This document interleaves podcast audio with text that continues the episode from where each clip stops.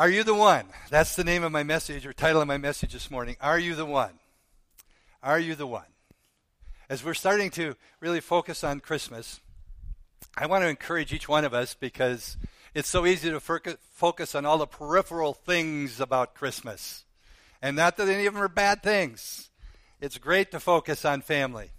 It's great to be generous and exchange gifts with the ones we love and care about. It's great to gather together and have that amazing food. Those things are all great. They're all blessings from God. But we need to always remind ourselves, and actually, I think in our culture especially, we almost have to make a determination in our own heart, in our own mind, that we're not going to lose our focus. The focus is on Jesus. God in the flesh coming to earth. Are you the one? Are you the expected one? I want to read just 3 verses first as I start, and then I'm going to be putting quite a few scriptures on the screen this morning, more than I normally would. But mostly I want to do that this morning to give us the Old Testament verse and some corresponding New Testament verses. So I may not read all of the verses, but most of them be up there.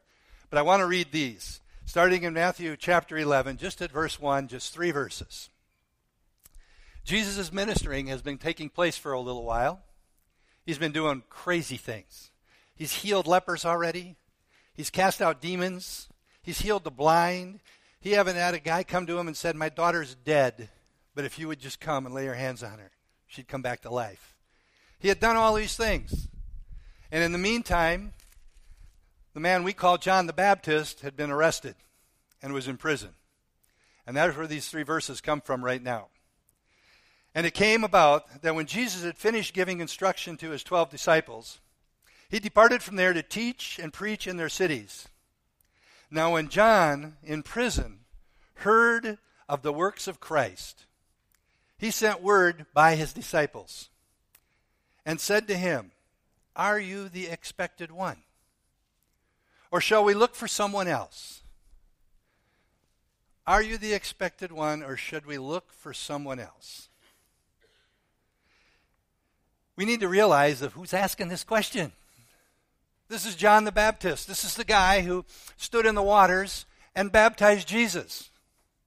Are you the one? He's the guy that as he's baptizing Jesus, and after he baptizes Jesus, he hears a voice from heaven and says, "This is my beloved Son in whom I am well pleased." And he's asking the question, are you the one? Or should we look for another? He's the same guy who saw the Holy Spirit descending as a dove and land upon Jesus. And he's still asking, are you the one? He was the one that jumped in his mother's womb 30 years earlier in the presence of Mary when Jesus was in her womb. And he's asking this question. Are you the real deal, or do we need to look somewhere else? He's been in prison, but he's been hearing from his disciples, this Jesus that you baptized, it's amazing what he's doing. His teaching is phenomenal. He teaches with wisdom and authority that no man ever does or has ever done before. He's truly laying hands on the sick and they're being healed. He's raised dead people back to life. He's made lepers clean, and he's made blind eyes see. And he's heard all of this. And then he says, "You guys, would you just go double check for me? Go see if he is the real deal. Ask him. Ask him if he is the one we've been expecting for hundreds and hundreds and hundreds and hundreds of years. Or do we need to keep looking for someone else?" Interesting question, isn't it? I don't think it's an unreasonable question, even with a lot amount of evidence. There are still people today who just don't believe this. And there are some of us in here that if we really think about what we know to be the story of Christmas, and if we haven't really meditated on it, we really haven't devoured it and contemplated what it really means, we just kind of fell into this trap of, yeah, that's a neat Christmas story, and we see these nice little manger scenes and all of this stuff, but we forget the significance of what we say we believe. We believe something. Think about this for a few moments. We believe something absolutely crazy. It's no wonder the world thinks we're crazy. We believe that over 2,000 years ago something happened. Something that was supernatural. Something that was totally out of the ordinary. And something that is totally unexplainable by human beings. And we believe it. We believe that God, the creator of all things, invaded earth in the form of a baby. Now, as we listen to the story, we're familiar with the story. We're, yeah, that's neat. Just think if you've never heard this story before. You'd already be thinking, we're crazy. It had never, ever happened before, and it has never happened since, and it's never going to happen again in the same way. We believe that in this little village called Bethlehem, there was a little Jewish baby boy born to a very tired and exhausted young Jewish mother and to a very concerned and probably fearful Jewish young man. And we believe he's God. He's God. That's what we believe. Not only really, that's what we stake our eternal life on. That's what we stake. That we put the stake in the ground and say, that's it. We better be right. We better have settled it in our heart once and for all. But you know what? Even when we read the Bible stories, we'll discover that many of the people, the Jewish people, who had been reading these prophecies and studying these prophecies for hundreds of years, literally going back to Genesis all the way through the prophets. They had been seeing these prophecies about the coming Messiah, and when he came, they weren't ready for him. And some of them just flat out didn't believe who he was. Some of those killed him. And there's still people today who aren't sure who he is. They're not ready to receive him as the Messiah. And there are those who have heard about it and know about him and just totally reject him. He couldn't be. It's too crazy. The story is just too crazy. Jesus, are you the one? Are you really the Son of God? Or as John said, are you the expected one, or do we need to look for another? Those of you that know me well know that I love the evidence. I'm not one that likes or thinks highly of blind faith. If that's what you've got, praise God. But I'm always worried that blind faith can become weak faith.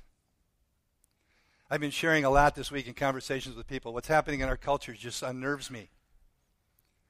It just unnerves me that in our culture, Christians, supposedly Christians, are wavering in their faith. Churches are wavering in the Word of God. They're changing it. We're believing this lie about tolerance and love and letting the world redefine it, and we're falling away from our faith, the truth of the Word of God. We can't call sin, sin, even when it's obvious it's sin. That's why I think we need to look at evidence that our faith stands on something.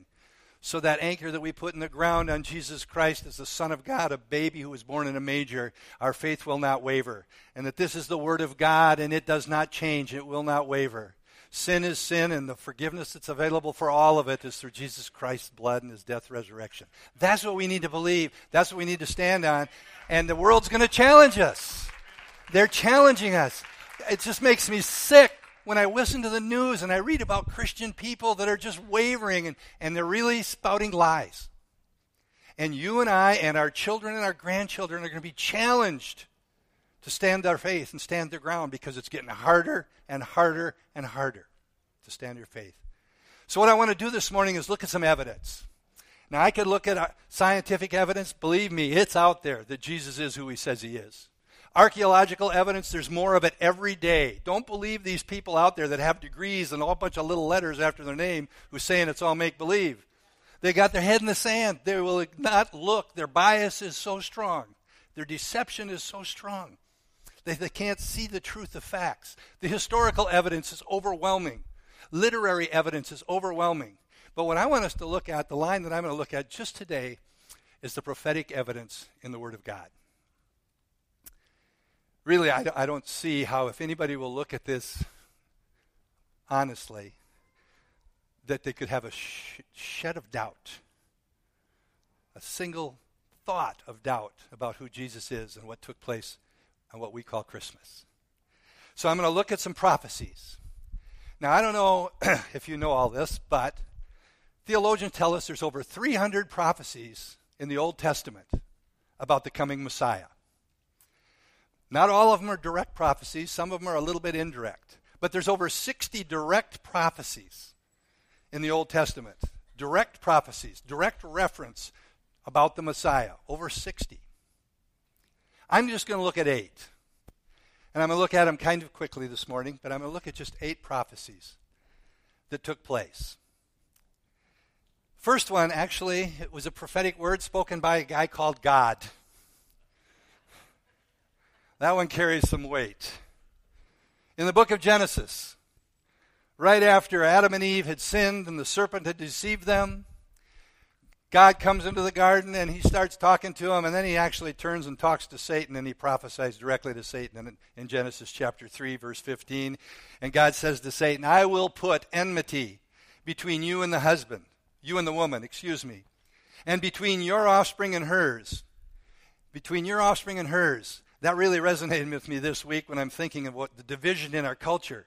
All followers of Satan and lies and deceptions, and all followers of Jesus Christ, there will be an enmity. It's part of what God prophesied. And he said, he will crush your head and you will strike his heel. Now, I don't know if you've ever bruised your heel, but it hurts. But it's better than being dead. In the picture here, in this scripture, the he is Jesus. And his heel will be bruised. And as ugly as the crucifixion was, that's a picture of the bruising of the heel. But it says he will crush Satan's head. Crushing your head is bad for your health. When we look at this, he prophesied one other thing in there, and this seems like a silly thing to us, probably. He said the Messiah is going to be born of a woman. Good news, right? Surprise? You know, God could have just showed up.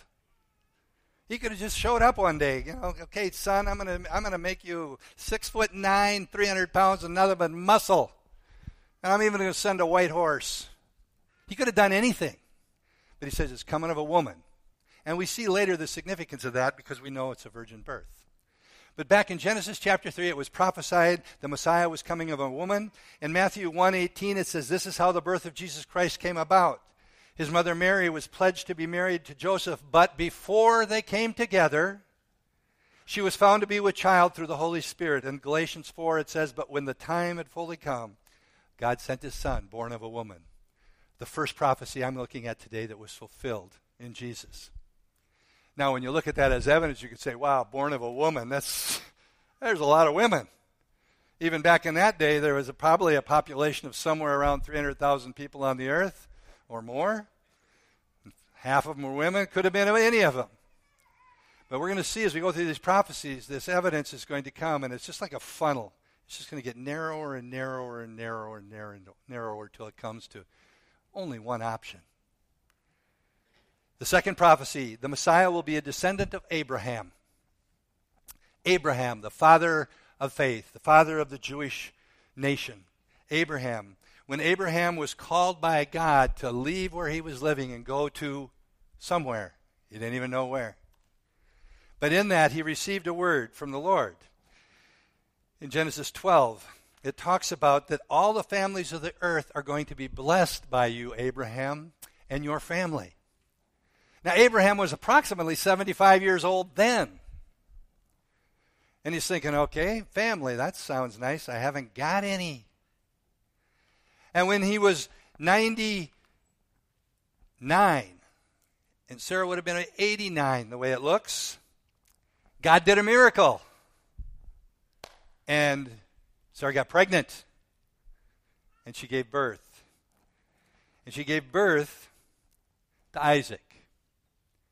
And then came Jacob, and then came generation after generation after generation for almost 2,000 years. Almost 2,000 years. Talk about waiting on the promises of God. If we wait 2,000 seconds, we really get impatient. 2,000 years. And in Matthew 1:1, you don't have to read very far in the genealogy of Jesus Christ. It says this, a record of the genealogy of Jesus Christ, the son of David, the son of Abraham. All right.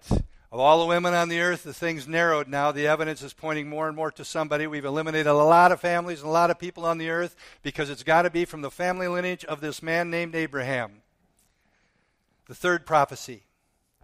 The Messiah would come from the tribe of Judah. Now, some of us may not know all these names and know where they fit in. But there was a guy named Jacob who had 12 sons. And one of his sons was named Judah. And he's in the lineage of Abraham, of course. And he has a son. And when Jacob is prophesying over all of his sons, he's prophesying over each one. And when he comes to Judah, in Genesis 49:10, he says these words, which were a little bit hard maybe for us to look and say, how is this a prophecy of the Messiah?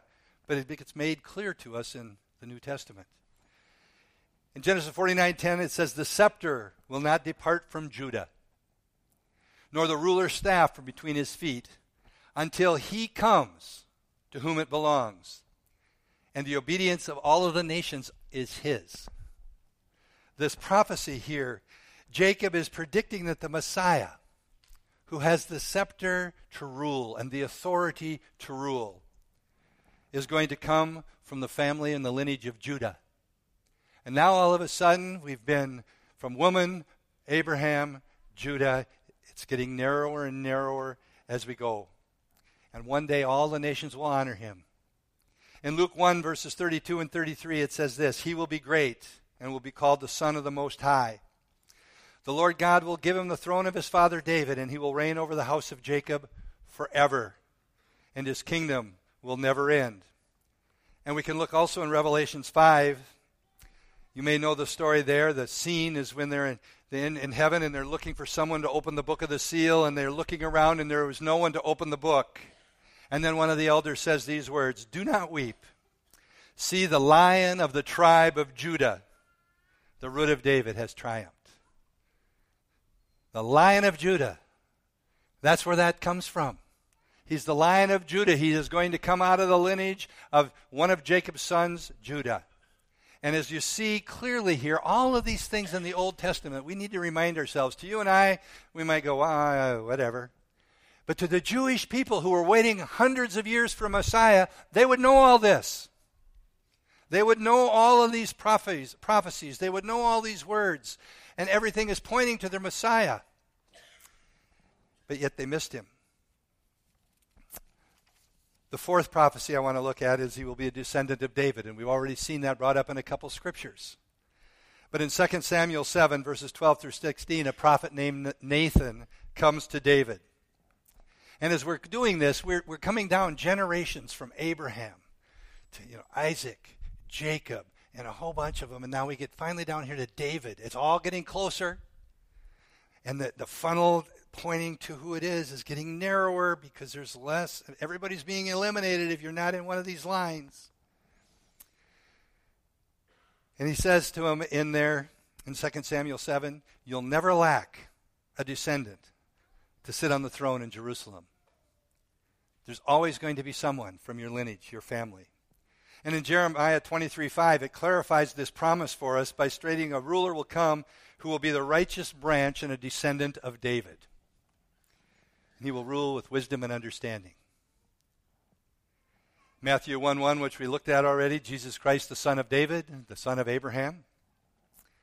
And in Luke 1:32 and 33, which we've looked at, and he will reign over the house of Jacob is what we focused on here, but the Lord will give him the throne of his father David.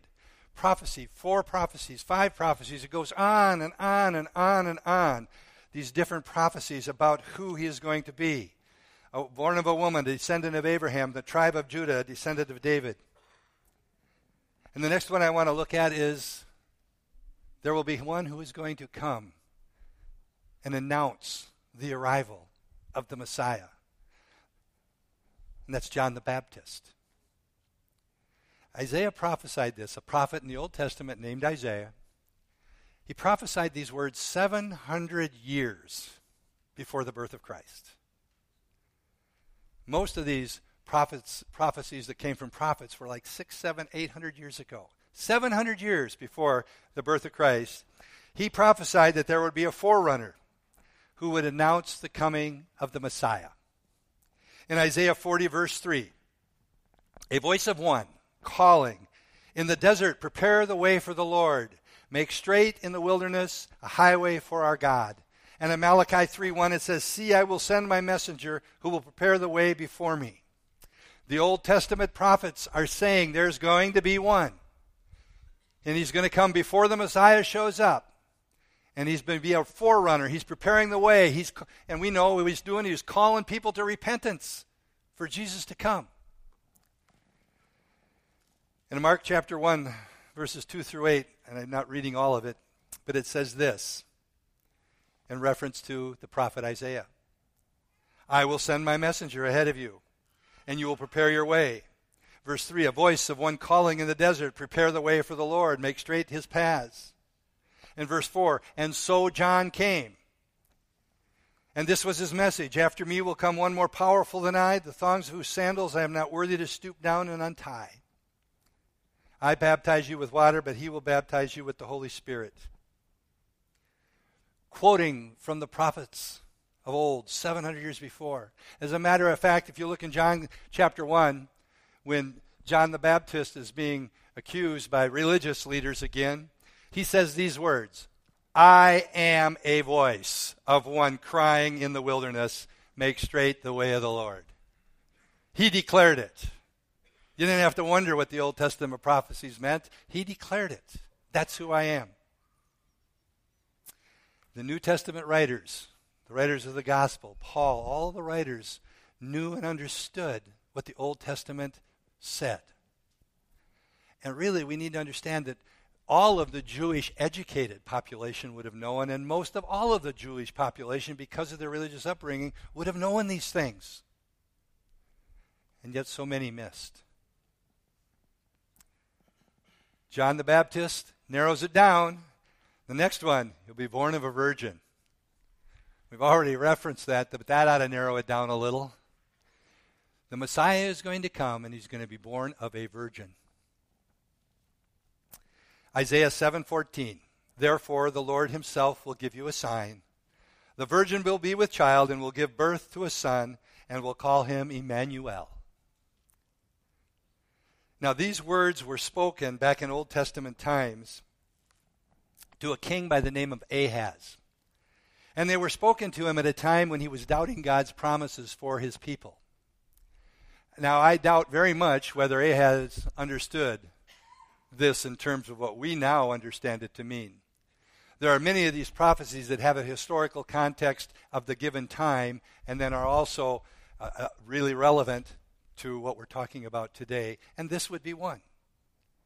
But we know in Matthew, we don't have to wonder what it meant anymore. In Matthew 1, 22 and 23, it says, "All of these things took place." And this was coming from an angel. The one who was coming when Joseph was getting informed of what's taking place. The angel comes and says these words: "All this took place to fulfill what the Lord had said through the prophet. The virgin will be with child and will give birth to a son, and they will call him Emmanuel," which means God with us.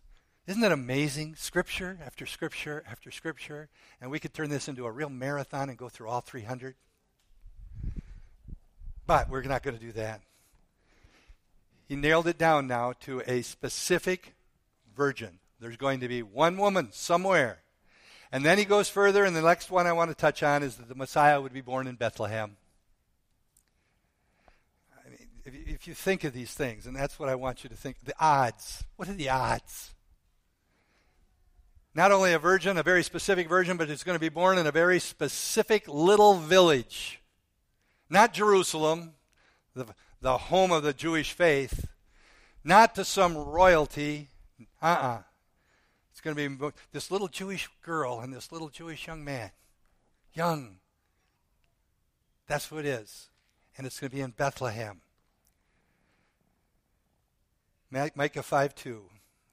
"You, Bethlehem Ephratah, though you are small among the clans of Judah," notice the clans of Judah, "out of you will come for me one who will be ruler over Israel, whose origins are from of old, from ancient times," and some of the translations say from all eternity. That would narrow it down, wouldn't it? The funnel is getting narrower and narrower and narrower. There's only one place. And Micah gave this prophecy 700 years before Jesus' birth. And the Jewish leaders could not claim ignorance to this fact. Remember the story when the wise men came? They came to worship the King of the Jews. And when they got to Jerusalem, they asked, where is it that we must go to worship the King of the Jews? And this kind of ticked off Herod, but in his political correctness, he said to the religious leaders, where would these guys be going if they're going to go worship this new King of the Jews, the Messiah? And what did they do? The religious leaders, they quoted the prophet Micah to them. They knew exactly. And it's so sad when I look in Scripture and we see no indication whatsoever that anybody went to look. They didn't go to look. In our culture today, in our world today, the same type of thing happened. God can transform a life. He can transform the lives of all of you in here. He's transformed us so dramatically. And we could share our testimony of what God did in our life, and even our closest family members might just turn their nose up and go, what are you talking about? So you got your act together. About time. The evidence. And the last prophecy, and all of those are focused on the birth, and I picked an eighth one just so I'd have eight. And you'll know why in just a minute if you remember the illustration that's a favorite of mine. But the one that I picked, the eighth one, is this. It has to do with after the birth of Christ, and it's another Old Testament prophecy from the book of Hosea. And in the book of Hosea it says, out of Egypt I will send my son. Out of Egypt. Wait a minute, it was Jesus of Galilee, Jesus of Nazareth, Jesus born in Bethlehem.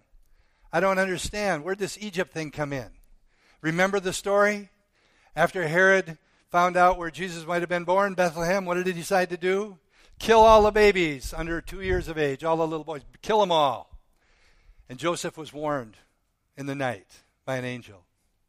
Flee to Egypt. And out of Egypt I will call my son. Prophecy after prophecy after prophecy, fulfilled by one person, Jesus. Born of a woman, descendant of Abraham, tribe of Judah, descendant of David, announced by John the Baptist, born of a virgin, born in Bethlehem, called out of Egypt. Did this all happen or didn't it? We stake our very life on saying, yes, we believe it all happened. But what if I just said, yeah, right, it just happened by chance? I mean, I'm stretching it a little bit, aren't I? It just happened by chance. People believe things like that happened by chance. One of my favorite illustrations that a number of you have seen me use before, but I just love it. A mathematician named Peter Stoner, a professor. He took 12 different classes of his mathematics students. Over 600 students were involved, and they decided to calculate the odds of 8 prophecies in the Old Testament coming true. Just 8. Not 61 direct prophecies, not 300, just 8. And they came up with the odds. You wouldn't want these odds in Vegas or anywhere else. The odds of this happening by chance, that any one individual could fulfill these odds. And we need to remember this was 6 different guys prophesying over approximately 1,700 years, not forgetting about God in the garden. And they say it's 1 times 10 to the 17th power. What that means is the odds are 1 times that number. 1 in 100 quadrillion. You impressed I knew that? I had to look it up. I made it to trillion, but then I was lost. 1 in 100 quadrillion that it could be happened by chance with one individual. Just 8 prophecies. I can't even. How many of you can fathom that number in your head? Do you get a picture right away of what that looks like? No, this is my favorite illustration. If you took the entire state of Texas, how many of you heard this before? It's just great. If you've been here before, you should have heard it from me. If you took the entire state of Texas and you uncovered the entire state of Texas with silver dollars, the entire state of Texas would be covered in silver dollars 2 feet high.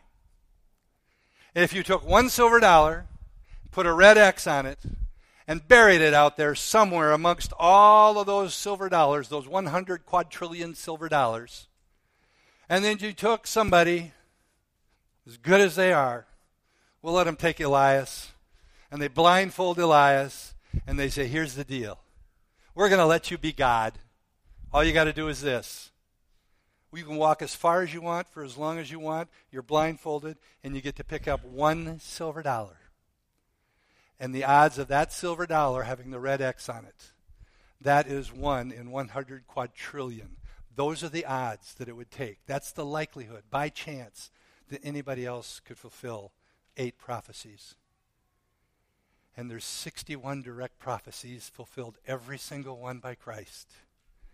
Why do I stress this? For a number of reasons. One, we need to know that our faith is founded in something that is true. You know what? You can't prove beyond a shadow of a doubt anything historical. You can't. And people love to throw that in your face. Can you prove it? What do you say to them? You know what I say? I'm just kind of a sarcastic smart aleck sometimes. I say, can you prove to me you brushed your teeth this morning because it doesn't smell like it? Because you can't prove anything from the historical. You can't go back in time.